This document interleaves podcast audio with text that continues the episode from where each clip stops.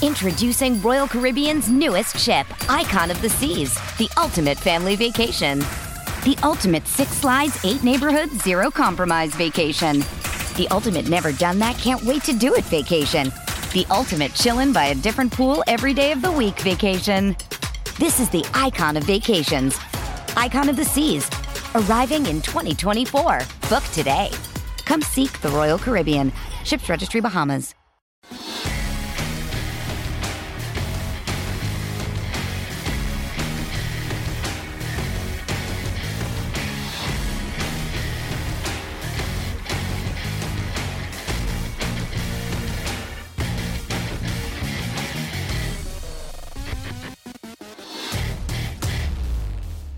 Hey, everybody, and welcome to the rebooted Halos Heaven podcast. I'm Dominic Lorenz, joined in by David Goodkind. And there is so much to talk about with the Angels as we are Friday, September the 10th. The Angels are still two games below 500. That seems like a recurring trend for this team. Uh, but before we get into that, David, how are we doing today? Doing well, hoping for a series win and, you know, tr- the upward trend continuing with this young core.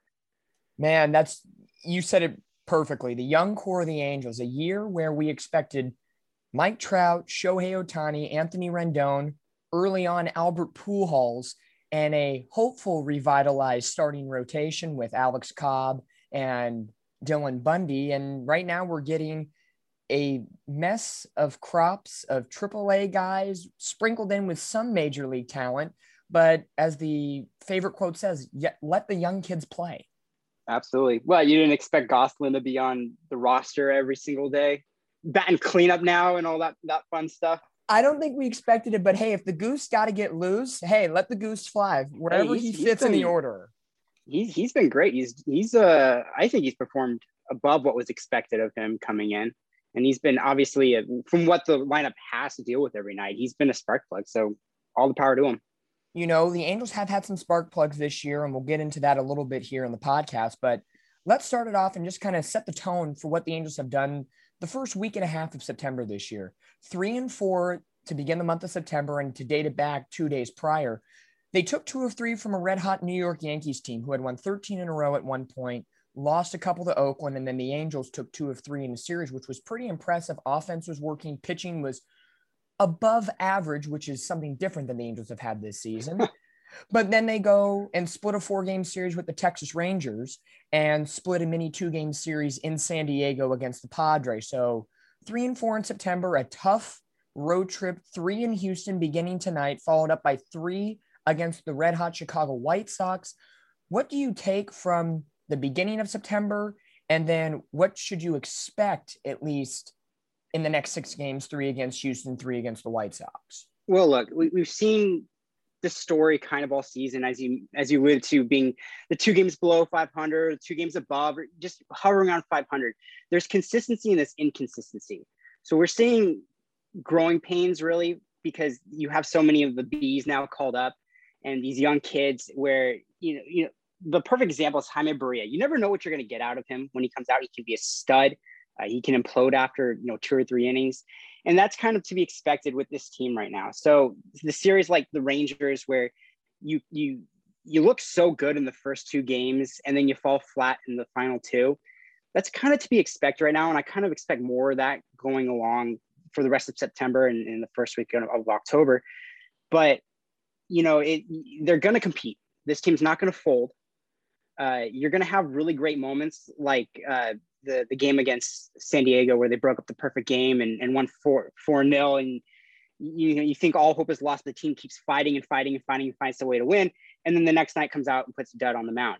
So you're gonna have stuff like that happen. You're there are gonna be more highs, more lows. I expect more of a more of the same. Another 500 record probably this, this September, and they probably won't get that close to the the wild card spot, but they'll be worth watching because of the young guys like Adell and Marsh and Suarez and seeing, you know, what they what what they can contribute. It's more it's about building momentum going into the winter and the spring. I agree. I think like I said before, we expected Trout, Rendon, Ohtani, Pujols, and the whole group of cast to be healthy and happy and competing with the Houston Astros and potentially the Oakland A's right now for an AL West right. title. That got shot in the dark pretty much late April, early May. And we're just trying to figure out to put the pieces together. And as Joe Maddon said early on, let's play like it's 1985. And with the group of guys that we have right now, they got to play like it's 1985 because for some of the guys, their jobs depend on it. This is an audition. September is right. auditioning for absolutely what can happen leading into the offseason, what could happen in spring training 2022 and potentially opening day next year as well. But this weekend against the Houston Astros, Ohtani, Suarez, and Barria. That's the starting pitching rotation today mm-hmm. through Sunday. And to, to transfer into the pitching rotation of late, Ohtani, Suarez, Barria, and even Packy Naughton, their last starts over the past week have looked incredible. Ohtani, right. seven innings, eight strikeouts, a career high 117 pitches. Suarez throws a complete game last Saturday. Barria goes seven strong. He had 14 consecutive batters out, which set a career high for himself.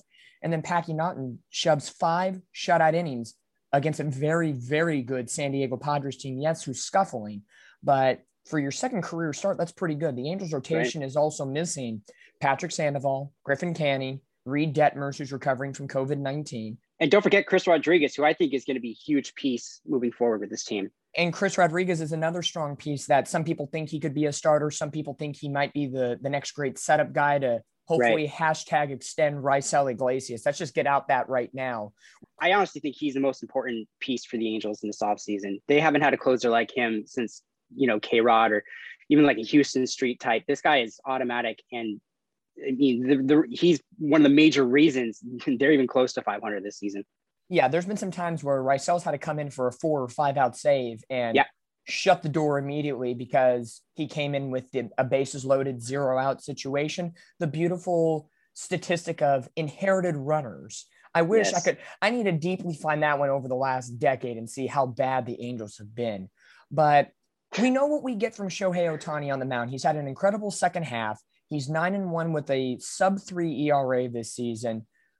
Against the tough Houston Astros lineup, he found success May 11th against them at Minute Maid Park, where he went seven innings and allowed just one run.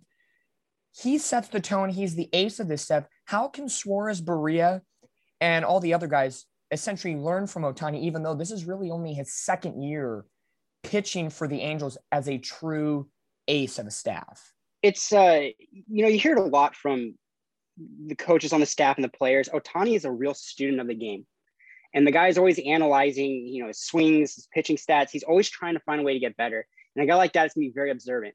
So going to him uh, in sort of a mentor role, I think is the way to go. The guy is is is is always focused on the next pitch. He's probably the most uh, um, ruthless and, and I guess self observation on the team. It's never good enough for him. I think uh, you know Alex Cobb has also been uh, apparently a mentor on on the team, and I think talking to those two guys, uh, just getting a feel uh, of of of how they go about their business. Because the way we hear about it is there's no one better in the game than Ohtani at, at taking everything so so seriously and, and pragmatically and and doing everything the right way.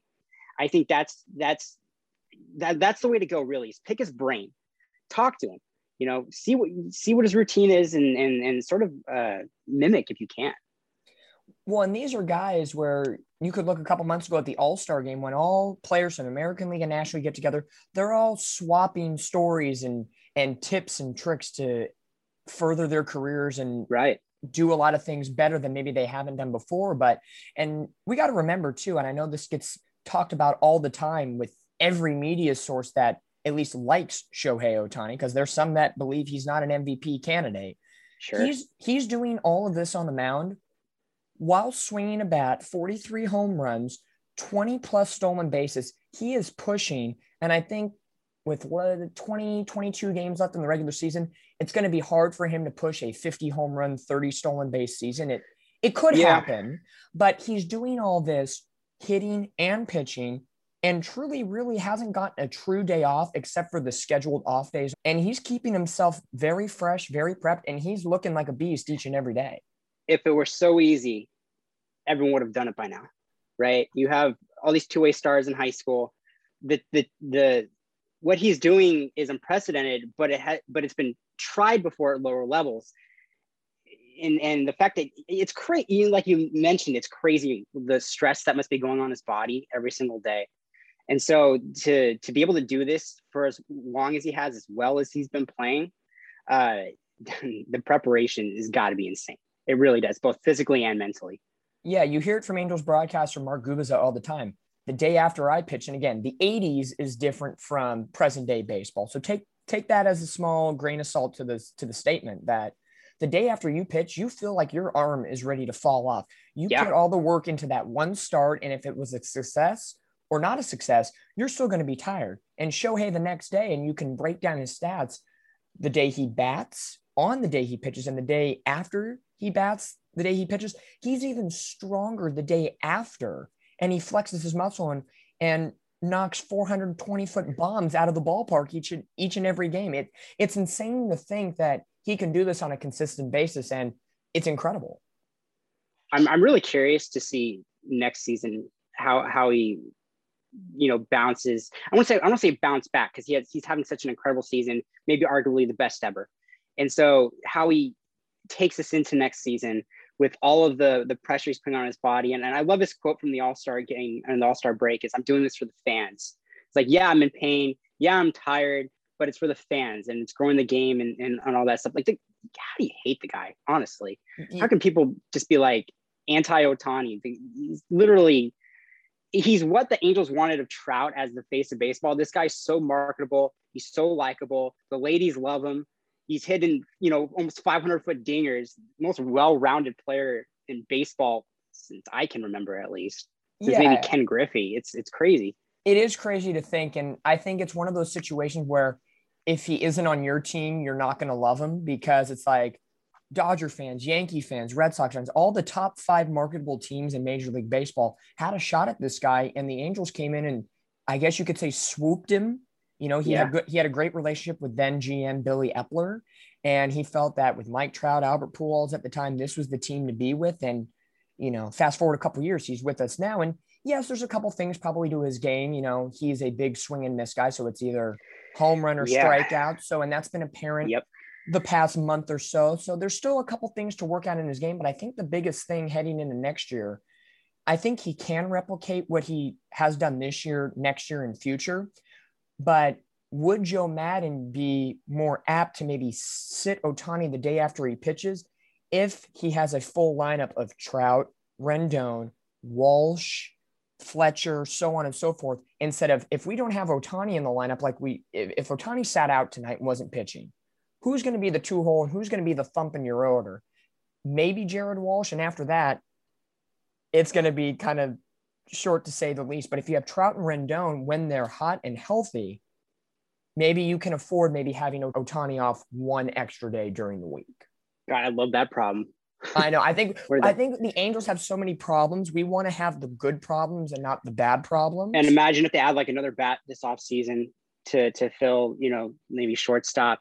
You have the, another protector in the lineup. Let's you know, fingers crossed. But yeah, I think that would definitely that would most definitely help uh, the, the workload of Ohtani next year. Exactly. So, you know, him on the mound, he's going to do what Ohtani does best. And you hope, at least the remainder of the year, Suarez, Barria, Packy Naughton, and we'll see if Reid Detmers comes back in, in some capacity this year. If they can build on what they have and see what they have for spring training, because I think it's it's not a secret. Angel fans know, and if anybody doesn't say this, they're probably living under a rock and don't understand baseball. the Angels need pitching. Yes. We've said that for years. It's happened in very low spurts. I don't know if, no offense to Matt Harvey and Trevor Cahill and oh, all offense intended. Don't you know, I'm trying to be uh, nice to these players, but you know the resurgence of Tim Lincecum or you know that's that's let's Joe Blanton to a three year deal. You know, hopefully those deals are some of the past. We don't say his name in my household. I'm just going to put that out there. it's it's a very it's you're walking a very thin line when you bring up those names in certain yes. parts in the Angels fandom in some sort. But quickly, let let's dive into this briefly. To the the pitching market is not going to be totally depthy. If that's even right. a word, this offseason. We already know Max Scherzer, Noah Syndergaard, and Marcus Stroman are probably going to be your top three notable front of the line starters that are going to get the most look. And you can look right Probably now. Greinke also, I think, is uh, a free agent, right? Greinke at 38 years old, he's still getting it done. yeah. You can look at all these guys. Look at Max Scherzer. He's he's shoving right now with the Los Angeles Dodgers, which pains us to say a little bit, but Cy Young candidate too. Yeah. Cy, Cy Young candidate. What should, besides getting pitching, who should be maybe the one target the Angels look at? Because to me, I think the surefire answer is, of course, Max Scherzer. We'd all love to have a Max Scherzer, but let's take a step down for a minute. Who would be a more logical when maybe balancing money or addressing maybe now a need at shortstop and pitching at the same time? So this is a tricky question, right? You have uh, the Angels. The Angels are starting to show some promise at the starting starting uh, pitcher position, which they haven't in the past, right? We had we banked it all on Griffin Canning before. We banked it all on on Garrett Richards, uh, and it didn't it didn't pan out, right? But now you have a couple options, right? You have you need like three of like six prospects to really hit and that's very possible with with guys like like Rodriguez and Suarez and and Barria, in addition to Ohtani. So you really only need one one starter. And and if I had to take a starter, I'd probably pick Stroman. Uh, he's younger than the other guys. He he's still going to be expensive, um, but he'll cost a little bit less than Scherzer. I'm assuming. I'm assuming the Dodgers get into a bidding war for Scherzer, especially with like the Giants and the Padres. And there's going to be a little bit of fear that drives up that market. So um, I I, I want to lean Stroman here, and I don't think he he's completely happy with the Met situation either. That's kind of a, a dumpster fire over there right now. Um, with the shortstop position, I think that's uh, an important uh, thing the team should really address. And, and you've seen it with the depth. I mean, it's really nice to talk about a healthy lineup, but this team's never healthy. So you need some offensive power here, and, the, and they're going to have money to spend, right? You're going to have up to coming off the books next year. You have Pujols off this year. Uh, there's going to be money to be thrown around here, and especially without a, a salary cap, Arte's got to spend. If he wants, I mean, he had to sell three dollar tickets during Labor Day just to get people in the seats, and people still didn't show up. You need, if you really want to compete and, and get put butts back in the seats. I know this year they're going to finish outside the top ten in attendance for the first time since 2002 and if and and and you can say COVID and all that stuff, but we're comparing to every other team who's dealt with COVID as well. You're still going to finish around like 17th in the middle of of, of baseball, and, and Southern California is such a passionate baseball fan base that it shouldn't be hard to fill seats, especially in Orange County. So I think, and a lot of that's been health. The team's not performing because they're just never healthy. So I think de- adding depth at shortstop, you can look at a Carlos Correa, you can look at Seager. If you want to get um, creative here, you can put Kris Bryant you can look at him and move Fletcher to short. So I, I love Fletcher at shortstop if, if, if they don't add a big name. Um, so I, I would look at shortstop. I think Stroman is probably the, if we're going to go for starters, that's, that's where I would zone in on Stroman. He's a big name. He can be a good number one or two right next to Ohtani. It's a really good one-two punch. And then, but I would, what I would really focus on if I'm the Angels, you need to fix the bullpen that is a mess. You got to sign Iglesias. I, I, it's just you, you have to do it. The guy is argue is inarguably a top end closer. He's, in my opinion, like I said, the most important signing of the offseason. And then you got to build around him. You got to get him a setup guy, maybe another bullpen guy, and see, you know, see what you got from from guys like Junk and other acquisitions from you know the trades they made this year. But you need you need you need a bullpen because if you, if you're winning four one in the seventh and the bullpen comes up and you know all of a sudden you're losing six to four there's not much the offense and starting pitching can do. You need you need to put some guys back there. So i think that would be the main focus and then sort of a tie between focusing on shortstop and and rotation. You know and the angels have had some guys come up from aaa that have looked not too bad out of the bullpen. Right. austin warren andrew wantz those two guys i think i love warren. That guy that guy's got balls of steel I love him. He's and, not afraid of anything. He no, he'll come into a bases loaded, no out situation, and he could face the middle of, let's say, you know, the Yankees order of Rizzo, Judge, and Stanton, and go one, two, three, and end the inning and keep your lead intact. So I think there's a couple guys from AAA that can get a deeper look once if they get back this season. Warren again had the had the COVID nineteen, um, and into spring training next season. But the bullpen, of course, needs to be addressed. Raisel, please extend him. Arte, if you're listening, I don't yes. know if you listen to these things, but Arte, do it yesterday. Do it yesterday. whip out the pocketbook. You claim you have the money. Let's let's start it now here on September the 10th. Setup guy, of course. See what you have in the bullpen. Starting rotation. I love Marcus Stroman, and I agree. The Mets right now are, are, are a hot recycled mess. Um, they started off strong. The relationship, I think, is being severed between Stroman and the Mets. So I think he could be somebody yeah. that comes over. Now, my question, and this is just a flat yes or no question, or maybe, sure. if the Angels go after Stroman or somebody of that caliber, does Alex Cobb come back? Yeah, I think I think a one or two year deal is on the table. It sounds it sounds like he never want to be traded, and this is he was asked this during some of the biggest struggles the Angels were facing this year. Right now, they've kind of found a, a, plateau where it's not too bad or too good. It's just kind of there. And he's saying he he liked being on the team during during the downtime. So I think um, they can pay him. They can pay him a respectable wage. They can give him a one year, two year deal, or whatever. They can give him they can multiple years. I think he'll he's probably gonna get from somebody. If if they get if the numbers right, I think he stays. Yeah, and I think I know he and Joe Maddon have a terrific relationship back in the day when they were with the Tampa Bay Rays together, and he's built a really good relationship with general manager Perry Minasian. So I could see Cobb staying, and he had a great month of July before the blister and the wrist injury. 50 50 yeah. shot if he comes back this season. It's probably slim to none, but you never know what can happen. Maybe he gets one or two starts before the end of the season. Hey, it's Kaley Cuoco for Priceline. Ready to go to your happy place for a happy price? Well, why didn't you say so? Just download the Priceline app right now and save up to 60% on hotels. So, whether it's Cousin Kevin's Kazoo concert in Kansas City, go Kevin, or Becky's Bachelorette Bash in Bermuda, you never have to miss a trip ever again. So, download the Priceline app today. Your savings are waiting. Go to your happy place for a happy price. Go to your happy price, Priceline. With threats to our nation waiting around every corner, adaptability is more important than ever. When conditions change without notice, quick strategic thinking is crucial. And with obstacles consistently impending, determination is essential in overcoming them. It's this willingness, decisiveness, and resilience that sets Marines apart. With our fighting spirit, we don't just fight battles, we win them. Marines are the constant our nation counts on to fight the unknown. And through adaptable problem solving, we do just that. Learn more at marines.com. There's so much to dive into the pitching, and let's talk about some offense and defense a little bit. Let the kids play. Jo Adell, yes. Brandon Marsh, this is their time, especially with the Broadway lights of Rendon and Trout are not there.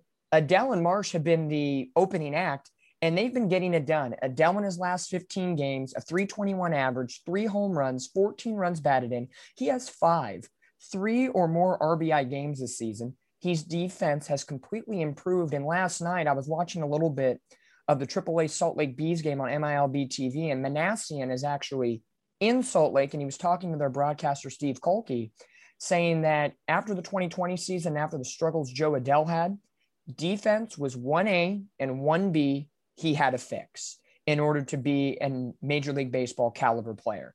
And he did it. He came up and he has showed that numerous times throws from right field, gunning guys out at third, diving plays in left field. Jo Adell, as as we say on social media, hashtag Joe knows. He knows what he's doing now, and he is looking red hot. Let's just put this out there. Jo Adell belongs, right? He comes up last season, he's struggling. People are questioning, including myself. The defense was really bad. And we figured he probably figured out on the plate. The defense was was just you can't you can't be giving up the kinds of errors he was. Like you said, totally turned around this year. He's been very, very good. He's made some he's made some web gems out there too in in, in right field. But I think the key to him and his success this season is he's really lowered his his swing and miss rate. He's he's looking for better pitches, pitches he knows he can hit in his wheelhouse. And he's just like you said, Joe knows he's been a very smart baseball player this year and watching you, you, see the talent he has and you put that knowledge and that talent together and we're starting to see something special develop. It seems like anytime there's a clutch situation he's up there. He's delivering too. The guy is becoming a really smart talented baseball player and i can't wait to see his future. Yeah, and last season when he came up, you know, it was exciting for fans because at the time, number one prospect, hey, he's he's here to play. And then we saw the ebbs and flows of his game, and we saw his demeanor at the plate, in the field, and sometimes in the dugout. It was just kind of stagnant. I think it was maybe a little bit of shock and awe and just that I'm up to the big leagues. I'm going to have my stripes. And this year, we're seeing a completely different uh, uh, Jo Adell. Even just a simple single up the middle to lead off an inning. He's at first base, clapping his hands, and he's pointing. He's so much fun to watch. Yeah, he is. He is that energizer bunny. We did not see last year, and his best friend, his buddy, his outfield mate, Brandon Marsh, the Jesus looking, Chris Stapleton looking fella, however you want to call him, Brandon Marsh, an incredible road trip from Baltimore uh, to Detroit, Cleveland, Detroit, that whole yeah. road trip in August. He finishes 309, a home run, 11 RBIs, five doubles. And in their last game against the Padres, for the first time ever, he hits in the two hole. Now, that could be something that Joe Maddon, again, he has to play with the lineup, at least in NL parks with no Shohei Ohtani. Right. So that was a, I guess you could say, victim of circumstance in that sense. But he is a table setter. He gets on base. He's a contact hitter you could have at some point Fletcher, Marsh, Trout, Rendon, Ota- I don't know what the combination, but something along those lines. If yes. Marsh bats number two, so Adell and Marsh, let's give some love to Marsh for a minute. Yeah, absolutely. First first week or two, his bat was back in AAA Salt Lake having a nice vacation, and all of a sudden he goes out on the road, and he is good gracious, great balls of fire. Marsh is playing terrific baseball. Is this the outfield of the future? Adell in left, Trout in center, and maybe Martian right, or you you figure out the combination of three guys. Yeah, I think sliding Marsh in second is in the second spot in the lineup is probably the, way to go in the future. Like for all the reasons you mentioned, great table setter, super fast on the bases. Um, in terms of future of the outfield, I personally hope so with how well the young kids have been playing, there's always the opportunity for a trade. I think it would be a serious mistake to trade either of these two guys for pitching or someone even established. I think age is so valuable these days, and these kids, they're kids, and and right now they're playing with with confidence and they're having fun, and you see it, and they're just going to get better. And so we've seen we've seen the floor now with these guys, and and their floor is everyday base, everyday major leaguer, right? So um, I really hope that's the outfield of the future. I think eventually Marsh becomes the everyday center fielder and they move Trout to, to left, but that's a conversation for a whole, whole other day. With, with, with Marsh, I, I love the patience they've had with him in Salt Lake. He's come up, he had that rough week, the rough start to the season, rough start to his season, I guess. And um, they've navigated it pretty well and he's responding. And I, I think with him and Adell, it's, it's confidence and, and comfort. They've seen major league pitching now they they both raked at the lower levels and now they're starting to get their dividends now so yeah to long story short to answer your question yes i do think that's the outfield of the future. Uh, of course that pulls into question upton's role with the team next season which could get uh, uh, sticky this offseason because he's owed a lot of money. We'll see how that plays out but i i you got right now you have to be playing these guys every day. I really think so. Yeah and, and i I agree with you 100% of the way. I felt this once Adell and Marsh started to get hot and you really saw who they truly were as as players that this I think we knew for a long time that this was what the Angels wanted to be the outfield of the future, Trout, Adell, right. Marsh. And now, yes, with Trout out, but with Adell and Marsh playing extremely well, that picture is starting to become much, much clearer. And yes, the situation next season with Justin Upton could get very sticky, but as we've seen this year, Perry Minasian and Arte Moreno are not afraid to cut ties with somebody that has a lot of money. They did it with Albert Pujols. Yeah. They did it with Albert Pujols. They did it with Jose Iglesias. So I know the Angels have tried this season briefly to work out Justin Upton at first base. They never did it in a game, but you saw it when they were on the road trip in Detroit and in Baltimore, and I think maybe a little bit in Cleveland, that he got some reps at first base with Jared Walsh. And that begged the question well, maybe in a situation where if all three outfielders are hot and Upton's hot too, and quote unquote, if he's not injured at the same time, um, huh. if, Jer- if we're facing a left handed pitcher and Walsh has not been strong against left handed pitching as much this year, maybe Justin Upton plays first base on an emergency basis in that case. That yeah. situation could arise. But after seeing, as I said, what happened this year, for example, Albert Pujols, I wouldn't put it out of the question that if everybody starts off healthy next year and Marsh, Adell, and Trout get off to a red hot start, and Upton's kind of mediocre sub at best, I wouldn't be too shocked seeing them in May and June say, okay, Upton, thanks for your time with the Angels.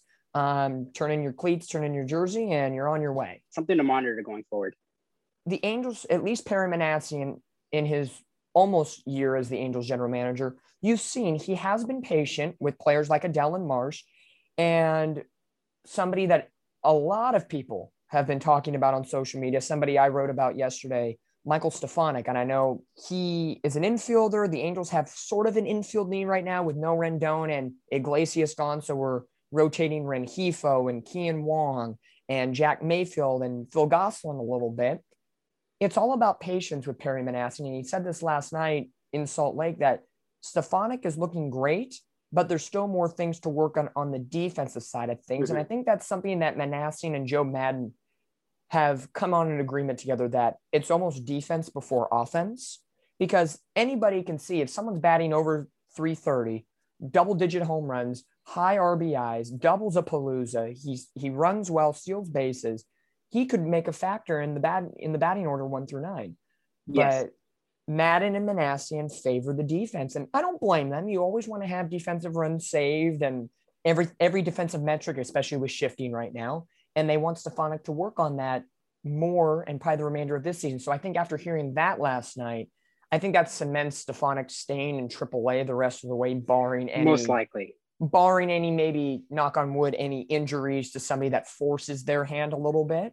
But oh, you know, it's probably inevitable it's inevitable. Come on, Justin Upton sneezed, no offense, and and hurt his back. So the Angels are Out just three used, years. Yeah, the Angels are just used to bad news, bad injuries. We there is no luck sometimes with this Angels team. Just because you watch a game and the Angels come back one night in the ninth inning, and people think, "Oh, our luck's turning around." Yeah, no, it's you get one, and then you you get five taken away from you for every right. one good thing yep. that happens. And speaking of good things and bad things happening with the Angels. You brought this to my attention yesterday. Uh, there was an article written about Albert Pujols, and I'll let you elaborate yes. more on that. And I found it very interesting because I know a lot of Angel fans have a lot of feelings about when the Angels released Albert, and come to find out, he goes to the Dodgers and he's quote unquote getting his swan song right now. He's going to go to the playoffs, probably have a deep playoff run. It's a little scorning for a lot of Angel fans, and like I said, you can you can take more in depth on that one. Sure. So the article essentially it does put the blame on the Angels for how everything panned out. The the fallout with Pujols, the signing of Pujols, the fact that he's having some relative success with the Dodgers, all the Angels' fault, right? And we can't, you know, the, the franchise can't do anything right. And I get how you can feel that, right? It's it's the last decade has been pretty frustrating as an Angels fan, aside from maybe 2014 before the playoffs and then there's a you know run at the end in 16 but it hasn't been fun. And so you know uh, what i've noticed being a fan of the team for so long is that we do kind of roll around in the mud and, and, and enjoy the pain sometimes. It's it's, it's very uh, uh, masochistic in that way i guess. But with Pujols, eh, you have to you have to take kind of a, an outside approach. Like the article the article was very damning of the angels. I think the situation worked out for everyone. There are there are moments, believe it or not, where two teams can win a trade, where everyone can win a situation. This is kind of one of those, right? The Angels weren't going to make the playoffs with Pujols. You know that he is he was not the defining factor in anything. Uh, he was eating up at bats from Ohtani and Walsh, both of whom were all stars this year right? So Walsh maybe doesn't make the All Star team and doesn't continue his emergence if Pujols is still on the team. And then Pujols goes to the Dodgers and contributes as a platoon player there. I mean, the guy's had some clutch hits. I know he's batting like 236 right now. Uh, so he's not exactly like an all, you know, like an all world beater and, and, and blowing it up over there. He's having nice moments. I think what it comes down to is Dodger fans are really, really good at getting under our skin. The the Tio Albert thing probably pisses a lot of fans off. I know it bothered me for a while. Thanks Angels for paying the 30 million for Albert to hit a home run in, in a 4-1 win over the Diamondbacks. Like it's the little things that add up that probably irk fans to the point where the the the facts get skewed a little bit. And look, Pujols had was a one All-Star appearance or two with the Angels. I think it was one, right? I believe in Cincinnati. It was one in Cincinnati because he and Mike Trout were in the in the starting lineup together, batting two and three, or maybe right. even lead off in three. But uh, so that's and that was for half a season. Then he fell off in the second half. Like the guy has not played at a Hall of Fame level at any point with the Angels. He's had his moments. Uh, he's been nice. He by all by all accounts, he's a, a great person, but he definitely did not live up even close to the contract.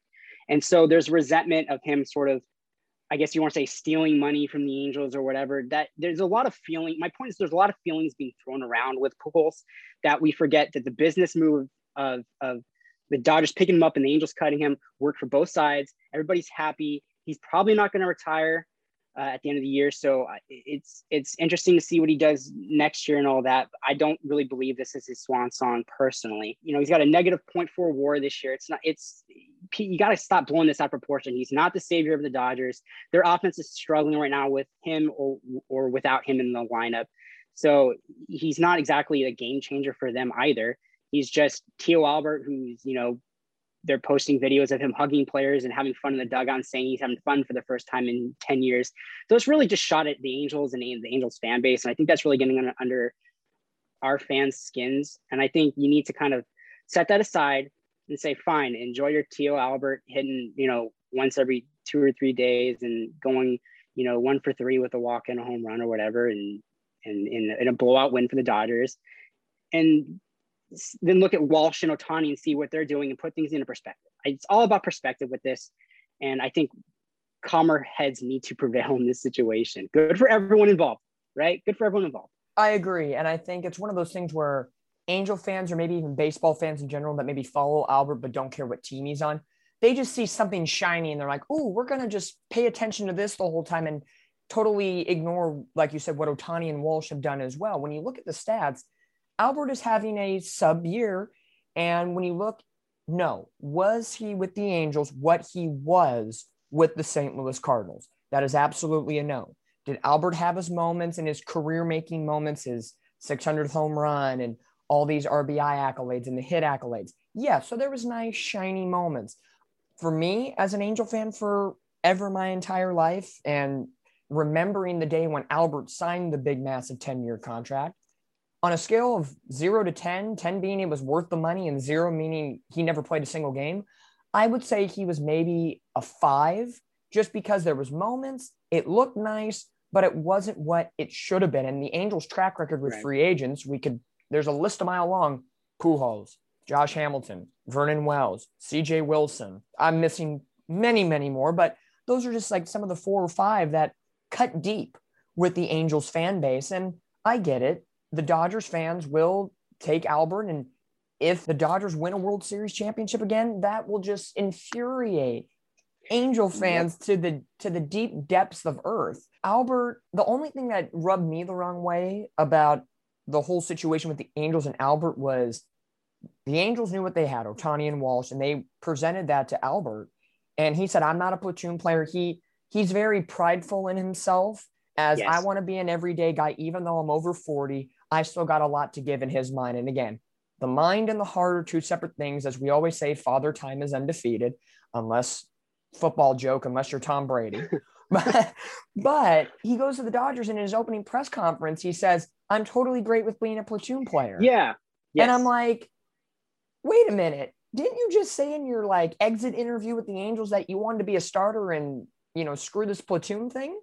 So it just very disjointed responses that I think he want at that point he wanted out. And that's why I'm like, you know what, Albert, I tip my cap. Thank you for what you did. Whatever you do with the Dodgers, you do. I'm not going to like the Dodgers. So if you win, you win. If you don't, you don't. Let's just go our separate ways and say yes. we had a great time. And fans got to remember there he will forever have a tie to the Angels. That will never go yes. away. He was here for nine years and it's a deep thing. And you can talk about Albert and his struggles, the Angels in the last decade and their struggles. And you and I talked about this right before we started the podcast today. There was an article in The Athletic today that had mentioned former Angel broadcaster Victor Rojas. And he had talked about the Angels. And one of the reasons why he left the team after the 2020 season, we knew he wanted to apply for the general manager job for the Angels before they hired Perry Minasian. He left is now the general manager with the Texas Rangers double A team, the Frisco Rough Riders in Texas. But he said, and I quote, he Victor Rojas was tired of watching the product the Angels were putting on the field every day. The performance was lackluster, and so too was the front office's vision for the team, and it made him quote pissed off. If that doesn't speak volumes, and again, this is pre Perry Minasian, so nothing against Perry Minasian at this point. This would be the Billy Eppler, Arte Moreno regime. That speaks heavy volumes, especially for somebody who's been with the team for a decade in the broadcast booth and seen the goings on on a day to day basis. So I want to call a little bit of BS. I love Victor, uh, great broadcaster. I'm, I'm, I hope he's really happy, you know, working, you know, deeper in baseball now and all that stuff. Uh, guy seems great, but I, I think there's a little bit of BS and some hurt feelings in all this, right? You don't fire Eppler if you don't agree with the lack of vision in the front office, right? You don't bring him back or you don't fire him if if you think everything's going great, right? So obviously there's some agreement there with Arte, And that's why he was hiring a new GM. So anyone he would have brought in would have brought in a new vision. Correct. And so I think Rojas wanted to advance his own career, which all the power to him, honestly. If he wants to work as a GM, absolutely should have, right? Um, but Arte and and the hiring hiring team went a different way. And I think Rojas probably felt pretty spurned by that, probably felt like he put in his time and his due diligence and uh, probably felt really slighted that the team went in a different direction. Probably thought he probably, I, I don't want to say was owed the role of GM, but should have been given probably more of a strong consideration than he than he ultimately was. So I get being frustrated. He's not wrong about the team having lackluster vision for the last decade, but I think there are some uh, emotions driving driving this, and more so, I think he he was just ready for a different chapter in his career. At the end of the day, that's what it comes down to. If he wasn't going to get the GM, he wasn't going to stick around. He was going to go somewhere else that started him uh, on, on, that path towards uh, upper management. Yeah, you don't put that on paper and say, you know, I'm the broadcaster of the Angels. I just finished the 2020 season, which is my 10th with the team. I'm going to apply for the GM job that I really want, barely make it out of the first round, as he said. And it was a shock to Angel fans because we didn't even know he wanted to further his career in this direction. Right. But this isn't somebody, again, somebody who's very prideful and wants to excel. He's not going to go for the GM job, not get it, and say, okay, I'll just go back to my my little box here at Angel Stadium and be on TV for three and a half, four hours a day and watch the team potentially fall into the same pattern over and over. And yes. then and he'll sit there and say, okay, why am I doing this? So it made sense. As soon as you knew he was applying to the GM, you knew he wasn't coming back in the booth and he was going to go find an endeavor somewhere else. And more power. I agree. More power to him. And it looks like he's having a fun time with the Frisco Rough Riders. And I have a broadcasting friend who was in the Cal League with me in 2018. Um, I believe it was 2018. I take that back. I think it might have been 2017. Zach Bigley, he is their broadcaster for the Frisco Rough Riders, and he cannot say more positive things about Victor Rojas as a general manager, as a boss, as a friend. Um, so I think it, it's a win-win. I agree. I feel there's some soiled feelings yes. in there. There, it's some bitterness, but I think it's tough love. I'll say yeah. simply. Time's going to heal this wound. Like there's the there will be mending. Uh, it's it's an unfortunate situation for the Angels because Victor was so great. I really believe um, the, the the duo Rojas and, and Gubicza were, were just you know top of the line broadcasting. So it, it does hurt in that sense. I, I, I really enjoy Vasgersian's take especially this season, but you know Rojas was such a, a I always called him the voice of my summer, right? You you know you spend yeah. all the days in front of the TV just listening to Rojas talk, and obviously the guy knows the game, and and he's probably you know when when when you sit down and look at it, he's doing the right thing. He's he's such he's so knowledgeable about the sport and so good that that moving on it, it does make sense and and and and and all this it, you know as a fan it, it sucks to see that he was just so mad at the team when it when it was all said and done but you know, I, I like it, like you said, I think it's going to work out for everyone involved. I, I think Manass- Minasian's definitely got a different outlook than previous GMs, where it's where it's just like we're going to keep adding to till we fix the problem. And Minasian's like, no, we're going to address the problem head on and cut it if we have to. My biggest thing on Minasian, I, I I love him as a GM, and again, this is only the first year, so maybe this is the honeymoon period.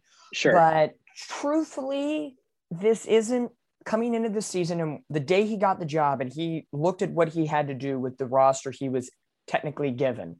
This wasn't fully his team this year. Yes, he made nope. some small one year deals and what so. But as Angel fans should know, if you look at the payroll and you look what's going on in the world and everything else with the organization, this wasn't his year. This upcoming off season is where Perry Minasian gets to make his mark. There's no Pujols yep. money. Um, well, t- this year and maybe next year because Upton's money comes off next year, the following off season. So the well, they can operate this off season with with that anticipation. They can, with that anticipation, correct. So I think this is the off season. I think we're. I think if the Angels had did well this year and made a playoff run, and even if they won a World Series or didn't win a World Series, it was just like, hey, we made it to the playoffs with all these one year deals. We got lucky, and woo, great. And if we lose, well, it is what it is. This was like an it is what it is type season. Right. This off season moving forward, now it's Minasian's team. He gets to put his true mark on this team. And as I as we said earlier, Arte, if you're listening, get a little closer to the mic here and to listen a little bit. Pay Raisel and let's pay for some pitchers. I know you're probably going to pay for a shortstop, but let's pay. Open the pocketbook. We got some money. Let's have a grand old party and let's get back in the playoffs because Angel fans need it. Angel fans want it. Mike Trout needs it. Ohtani needs it. The list goes on forever. And that's my piece, Arte Moreno. We're now starving, you- Arte. Feed us. we are starving. And before we wrap up here the podcast, we were talking about this earlier. Angels, Houston, three game series this weekend, followed up by a day off on Monday. Three in Chicago to take on the White Sox before returning home for the final homestand this year. And let's give you a preview for what's happening in the Houston series. The lineup has come out Fletcher, Ohtani, Gosselin, Adell in the cleanup spot, Jack Mayfield, Jared Walsh, Kurt Suzuki, Brandon Marsh, Juan Lagares and Wright, and the, of course, aforementioned Shohei Ohtani on the mound against the Astros tonight. So hopefully the Angels can get back to winning ways. This won't be the only podcast here at Halos Heaven. We got a lot more to talk about in the days and weeks to come. Follow us on Facebook, follow us on Twitter. It's all at Halos Heaven. Uh, my thanks to David for coming on to the show and yeah, chatting angels. I'm Dominic Lorenz. We'll be back soon enough, but keep on listening, keep on watching the Halos. Let's please get back to 500 ASAP. And maybe if there's a glimmer of hope, we get over 500 at some point and stay over that soon. But we'll see what happens. Fingers crossed. Fingers crossed. But thanks for listening, guys. And we'll look forward to seeing you guys soon here on the Halos Heaven podcast.